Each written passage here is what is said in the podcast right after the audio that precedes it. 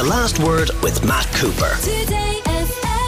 These are Eurostat survey figures that looks at the number of young adults still living with their parents in the family home. Can you believe that in Ireland, 68% of Irish adults aged between 25 and 29 are still living at home? You probably can believe it given the price of rent and how difficult it is to get a mortgage to buy something to be able to afford to do so. Two thirds of Irish adults, where it was just over one third a decade ago. The EU average is 42%. There are countries where people leave the home quite young as adults. Denmark is only 4.4% of this 25 to 29 year old cohort are still living at home. It's only 5.7% in Finland, 6.3% in Sweden.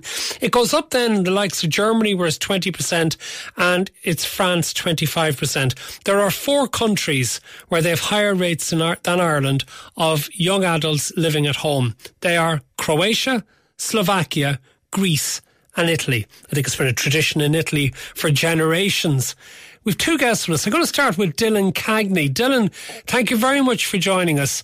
Uh, I believe you're still living in your mother's house. Tell us what age you are, please, and why you're still there. How are you, Matt? Yeah, I'm um, I'm 28 years old, and I am still here at home. Uh, I'm still here because I, I, I, can't I can't afford anything in town. I initially was living in town for a while, but it just got too expensive, so uh, moved back home. And you're not on your own going back to live there, are you? I'm not. No, I'm with my partner, um, same age as me, and we were living in town together. We were sharing with one of our friends as well, so there were three of us in the apartment. And now the two of us have moved back together to uh, work from home and save a bit of money and see where else in the world we could end up where we could actually afford to live somewhere alone. And I understand you have an adult sister living there as well, do you? I do, yeah, exactly. And how's your mother dealing with all of this? I hope she's doing okay with it, to be honest. Um, Say you are. yeah, yeah, absolutely. I mean, she actually spends a lot of her time away. She works, she works um, around Ireland, so she'd move off for a week or a weekend. Um, Are you sure so, it's working? It's not to get away from her adult children. God, I would really hope it's not. But uh, look, we'll see. It's highly hardly ideal. Did you ever envisage this possibility? I mean, at what age did you look to move out of home? I initially moved away from home already. Actually, um, I spent a few years abroad. I was in I was in Germany in Berlin, um, and I was living there. I had never kind of thought of. I think at the time, this was I was 21 at the time, and I never really thought of living in Dublin City or anything. It just sort of happened that I ended up moving away.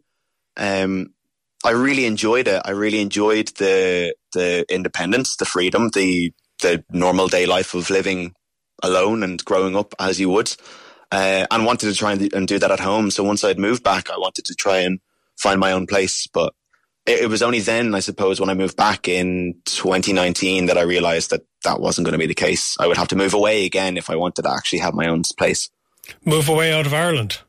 Exactly. Yeah. Maybe somewhere down the country, but yeah, definitely move away from Ireland or from Dublin at least. Yeah, because you're in Dublin and how difficult is it though, once you've experienced that independence and freedom, to move back in under the roof of your mother, even if she is out of the house quite a bit, as you've explained?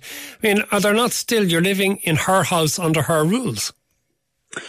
It's, yeah, it's definitely disheartening. Um, I think definitely there's a lot of aspects about living abroad that I miss, not just abroad, but living living on my own or on my own terms. I definitely miss a lot of it.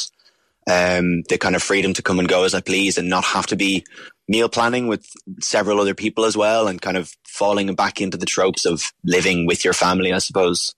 Um, so yeah, it's pretty uncomfortable sometimes. I feel, you know, you can't treat your family like housemates and you can't treat your housemates like family. You know, there's kind of a, a, a gray area where you can't really uh, overlap the two. But um, yeah, things can come up and can stick around for a while, I think, issues and problems.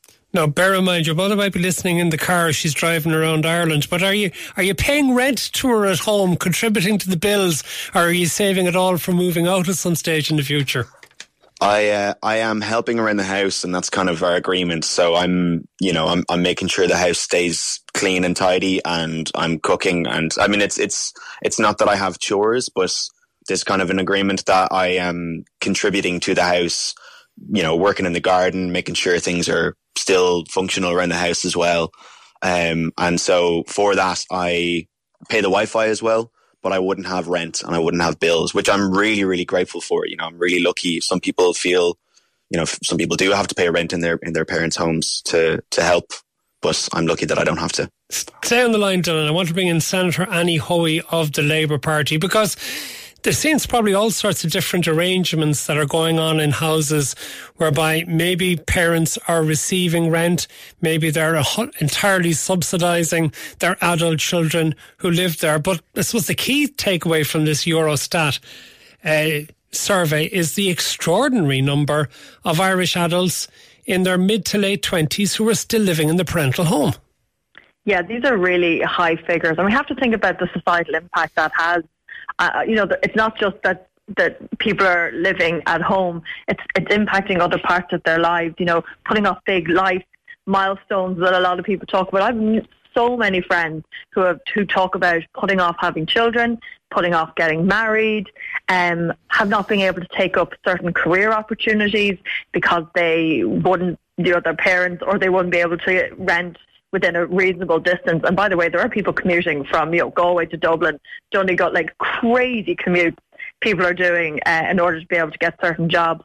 But this is you know there, there's a whole societal impact on this, and and I just don't know that the government are really getting to grips with it. We talk about how, you know we can talk about housing in the simplification of having a roof over your head, but housing also gives people an opportunity to live their lives you know, and, and to live the lives that they want to. And it's very hard, I think, to feel empowered when you're still in a childhood bedroom. And then what about the parents? Is it something necessarily that they wanted, much as all as they may love their children, but there must be a stage where they think that they're going to have their house back because the children are going to move out? Yeah, I'm not sure that this uh, this this particular crisis is one that, that any parent envisioned for their children. You know, it, it, you, you in Italy, and there's like a kind of cultural impact uh, piece to it. This isn't something that I think a lot of people expected to happen uh, at this period. There's a lot of parents, a lot of my friends' parents who are are so good and so kind and are like, yep, come on back into the family home. But they weren't expecting this, you know, and, and, and we've had conversations around uh, the kitchen table with them and they're like, yeah, it's great to have you back, but we, we, we wanted, when we, we had you, we envisioned that you would have a different life with it. We envisioned that by now you would be able to have your own home, not necessarily even own their own home, but have a secure roof over their heads. Uh, not everyone wants to buy, of course. Um, and, we, and we do have issues around rental. Like we, we wrote a piece of legislation around renters' rights as well. Uh, we don't have renters' rights the same way we would have across Europe.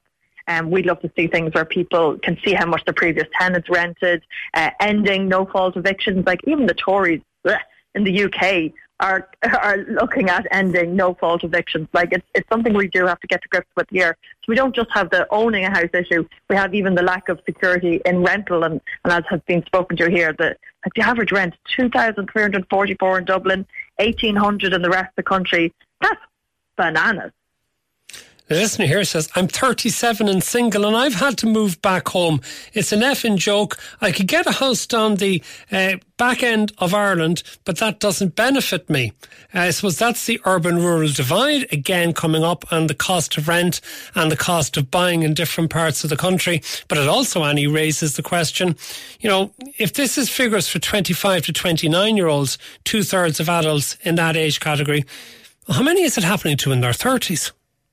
Yeah, and I can I can tell you anecdotally, I certainly know, and I think is it um, barely a third of adults under the age of forty own their own home, and eighty percent of people over forty do. Like that's a that's that's that's quite a significant difference, and obviously those figures will start to change um, over the next few years. And and I do again, I know people in their thirties, late thirties, I know people in their early forties who are back living at home. Now, some people have moved home for, you know, caring responsibilities, and that's a conversation for another day about our, our lack of care support for, for families. but it's it's it's you know obviously the figures today are highlighting uh, young people in their twenties, but it's certainly affecting people of all sorts of ages, and you know families as well. Like people, you know, again, not everyone uh, is married or in a situation when they get into their thirties that they are, but I know of people who are moving back home with their children into their grand into their parents' homes. That's two generations uh, moving back into the home. That's a lot of pressure um, on a family, on a household, uh, when they were expecting not only for their children to have their own home or their own safe, secure tenancy, but they were expecting their grandchildren to have a secure home or their own tenancy. Like that's not good enough. Listener says, I'm in my late 40s living with my partner in her parents' house. We're approved for a mortgage, but we can't afford anything. Another one says it's no different in Canada or other countries. Canada house prices are double those of Ireland, both sales and rentals. Yeah, there's an international crisis ongoing, but the Eurostat figures show us that in the Scandinavian countries, the numbers of adults in the 25 to 29 year old category. It's in single figures, the percentage living with their parents. The EU average is 42%. Ireland's figure is 68%, and that has doubled in the last decade. Uh, just one last one to you, Dylan Cagney. Just clarify again.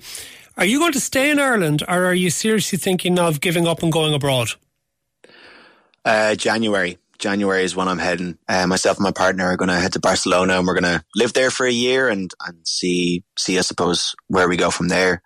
But I think that like the saddest part about that is the worst part about that is I really really want to live in Ireland. I really want to raise children in Ireland, and I want to stay here, and I want to experience the rest of my life here.